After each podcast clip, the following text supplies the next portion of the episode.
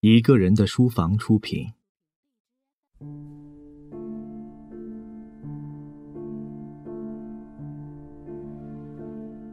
德伯家的苔丝，作者托马斯·哈代，朗读者肖图马。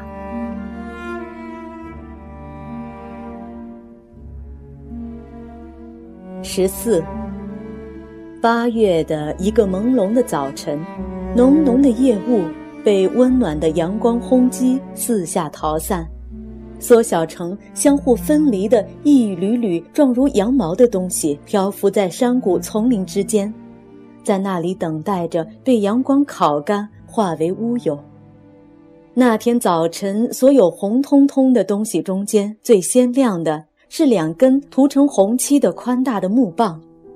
他们立在马洛特村旁一片金黄的麦田地头，与下面的另外两根一起，组成了收割机上的一根旋转的马耳他十字架。收割机是头天晚上搬到地头的，准备好今天收割庄稼。阳光照耀下，十字架上的红漆显得更红，像在液体的火中蘸过一样。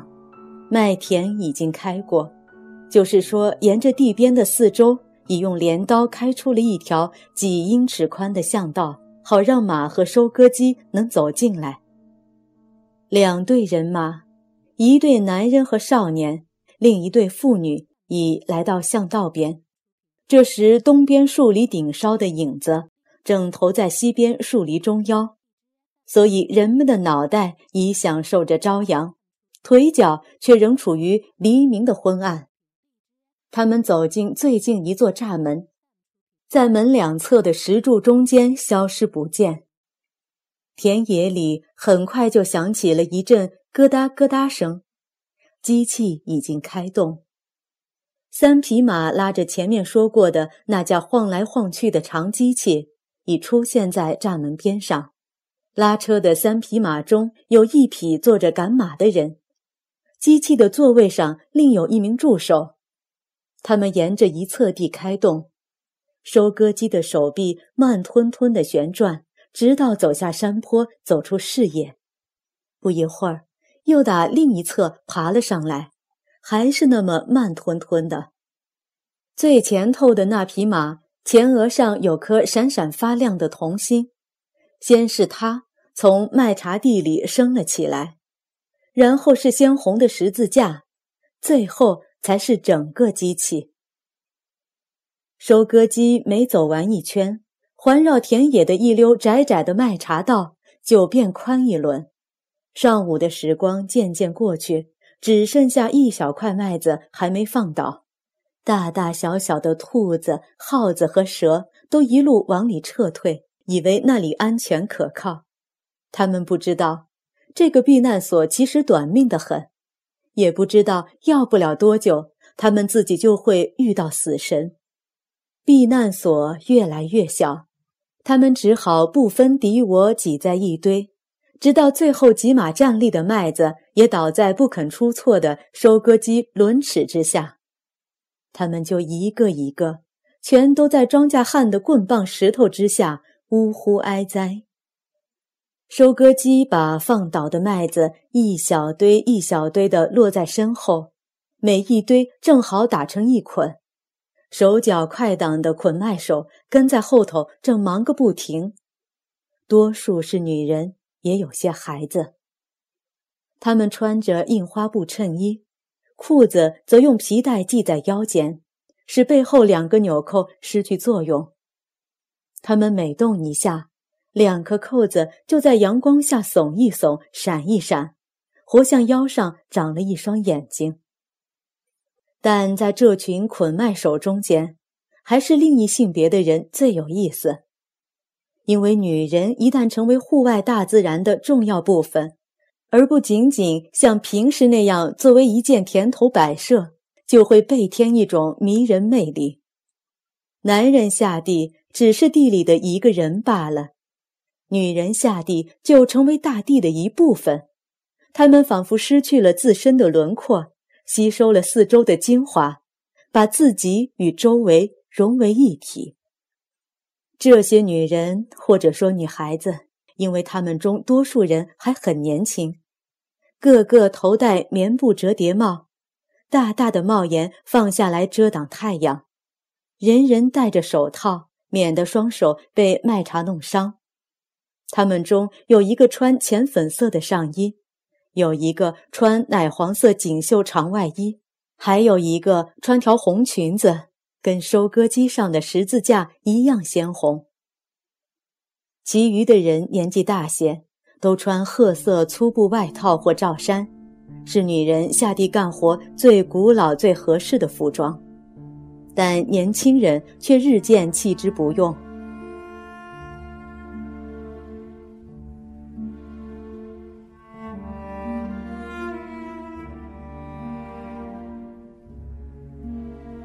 这天上午，众人的目光总是不由自主地转向那个穿粉色上衣的姑娘，因为她是他们中间最窈窕、最好看的一个。可是她把帽檐一直拉到眉毛上，捆麦子的时候根本看不到她的脸。不过，她的肤色可以从垂在帽檐外面的一两缕深褐色的头发上猜出几分。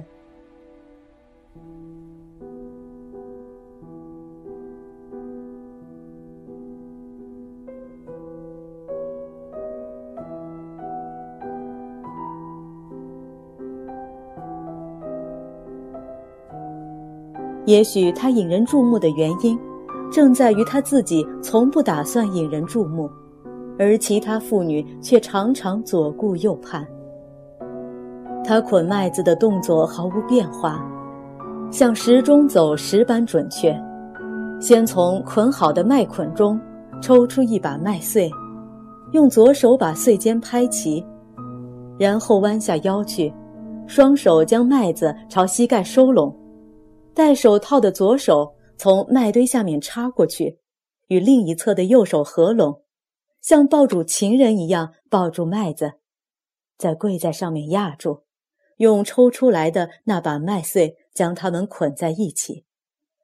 时不时的，他伸手拍一拍被风掀起的裙子，他赤裸的胳膊打衣袖与软皮手套之间露出一小块，时间一长。柔嫩的皮肤就被麦茶划伤，流出血来。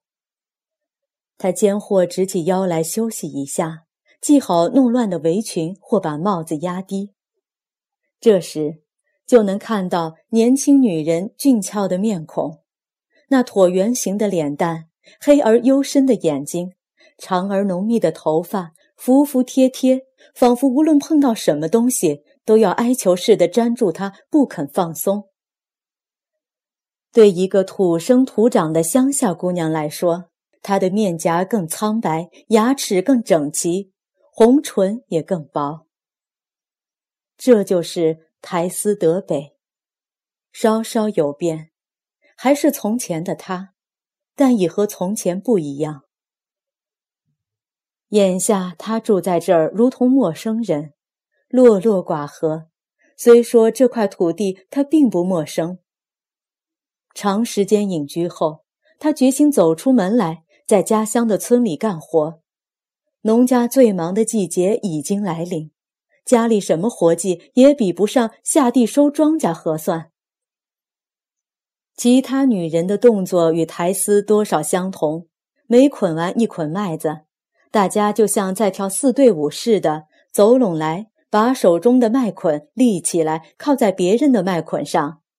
直到十或十二个麦捆组成一个大的麦垛子。他们回去吃早饭，又回来接着干活。随着时间接近十一点钟，这时如有人注意苔丝的话，就会发现他的目光时不时期盼地掠过坡顶，虽然手中的活并没停下。正到十一点边上，一群孩子，年龄六到十四岁不等。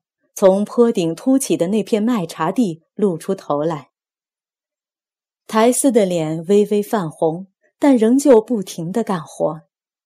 这群孩子中最大的是个女孩，披着一条三角大披肩，手里抱的东西乍看像个洋娃娃，其实是襁褓中的婴儿。另一个孩子带来了午饭。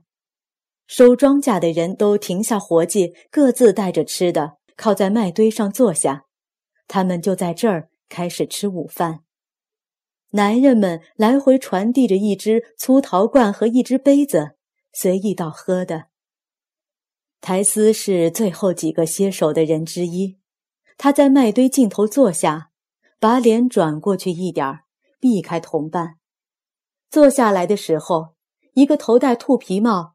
腰带上塞着条红汗巾的男人，打麦堆顶上递过一杯啤酒来请他喝，但他没接受这份殷勤。他的午饭刚一摆好，就叫过那个大女孩，他的妹妹来，从他手中接过婴儿。妹妹摆脱了包袱，正好轻松轻松，到下一个麦堆边跟其他孩子玩去了。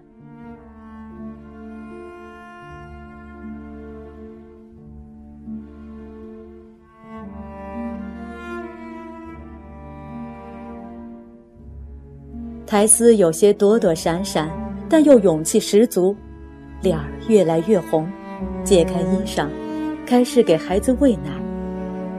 坐在近旁的男人都体恤地把脸转过去，朝向麦田另一头，有的开始抽烟，还有一个漫不经心地抚爱着那只陶罐，似乎为他再也倒不出一滴来感到遗憾。除了苔丝。其他女人都热热闹闹地谈天说地，或整理弄乱了的发结。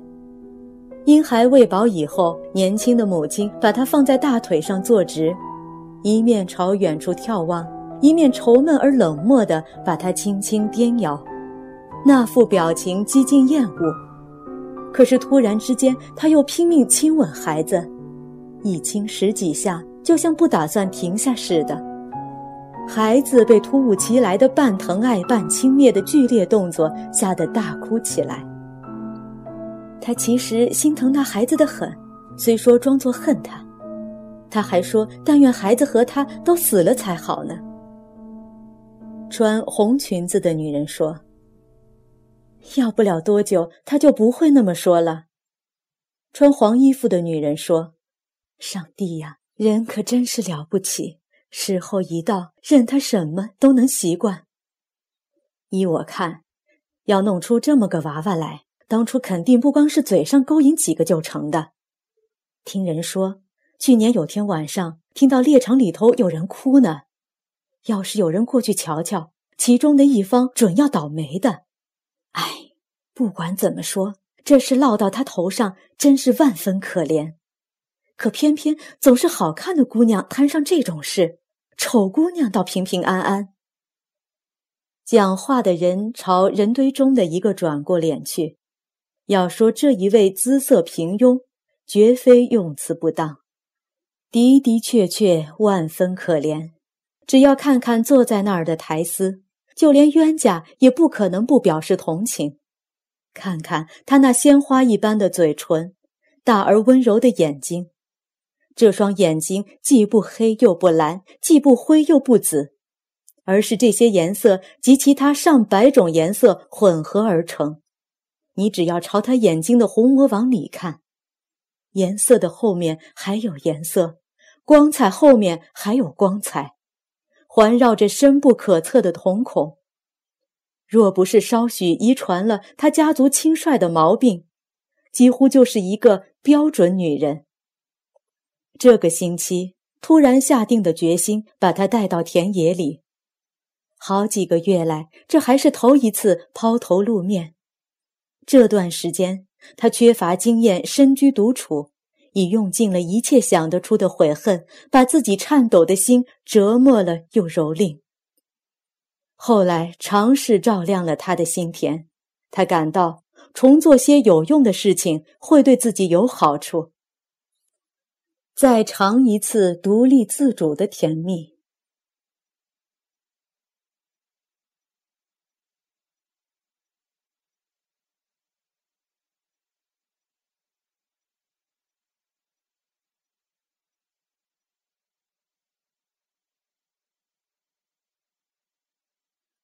过去的就让它过去吧，不论它是什么，都已不复存在于眼前。不论它曾带来何种后果，时光都会把它们遮掩。再过几年，就好像什么事情也不曾发生，而他自己也将淹没于青草，被人遗忘。而同时，树木还和从前一样葱绿，小鸟的歌声还和从前一样动听，太阳的光芒也和从前一样灿烂辉煌。熟悉的环境不会为他的悲伤而变得昏暗，也不会为他的痛苦而生病凋残。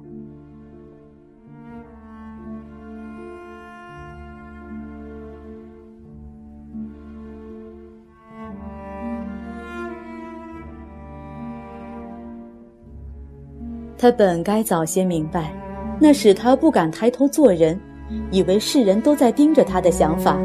其实不过是一种幻觉，并没任何人把它当作何种存在、经历、激情或有血有肉的躯体。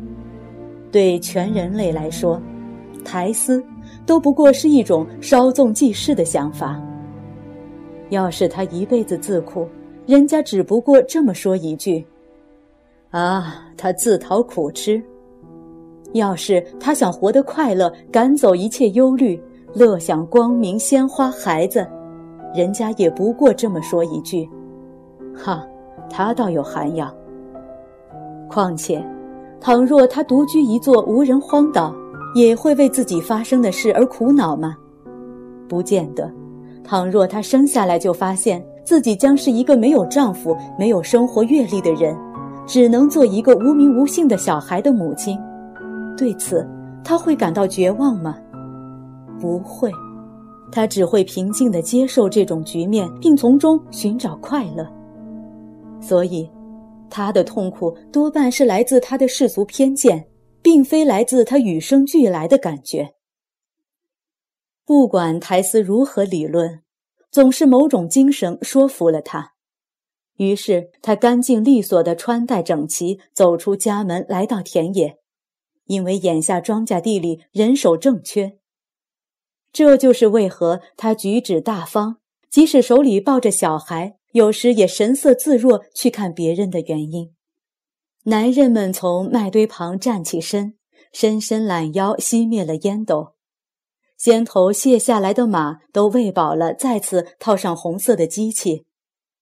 苔丝匆匆吃完午饭，点头要大妹妹过来抱走孩子，理好衣裙，戴上手套。弯腰从最后捆的那捆麦子上抽出一把，准备捆下一个麦捆。下午和傍晚工作继续进行，苔丝与众人一道一直干到黄昏，然后大家统统爬上一辆顶大的马车，一起回家。伴随着一轮大而昏暗的月亮，他从东边升起，他的脸。就像一张被蛀虫啃咬的托斯卡纳圣像上磨坏了的金箔光环。苔丝的女伴们唱起了歌，向他表示深切同情，也对他的重新露面表示高兴。不过，他们忍不住淘气地插上几段民谣小调，说的是一位少女走进快乐的绿森林，回家时却完全变了一个人。祸福相倚。苔丝的事使众人引以为戒，也同时把她变为许多乡亲最为关心的人。女伴们的友情帮助她进一步忘记过去，他们的欢乐也感染了她，使她变得几乎快活起来。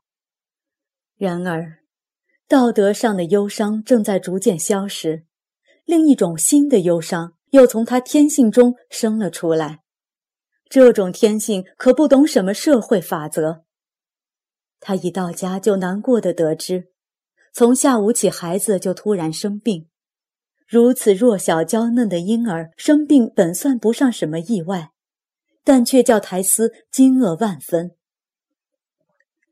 孩子来到这个世界原是一种冒犯社会的罪过，但小母亲忘记了这个，一心只要保住孩子的性命。把那罪过继续下去，但是情形很快就明明白白。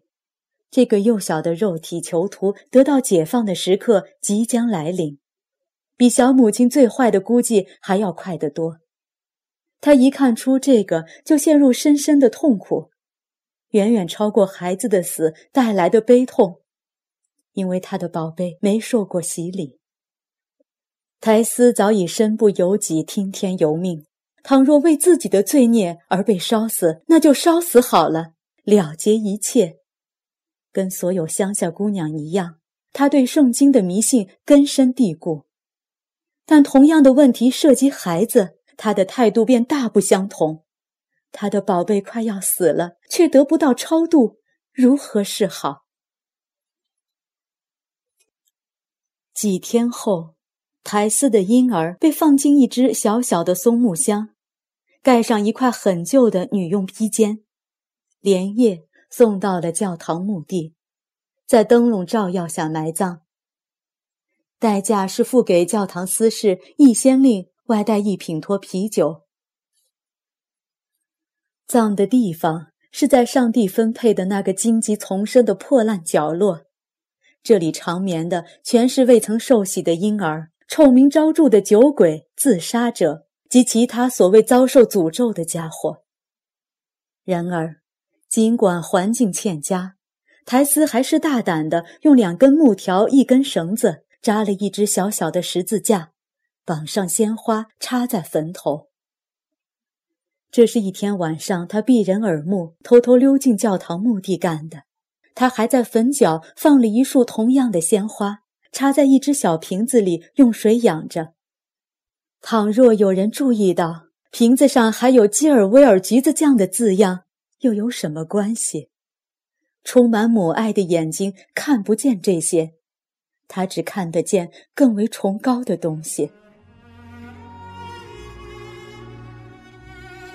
感谢收听《一个人的书房》，微信搜索“一个人的书房”，获取详细收听及下载方式。如果您碰巧喜欢我们的节目，请多多向身边爱读书、想读书的朋友推荐，让更多的人听到我们。下期节目见。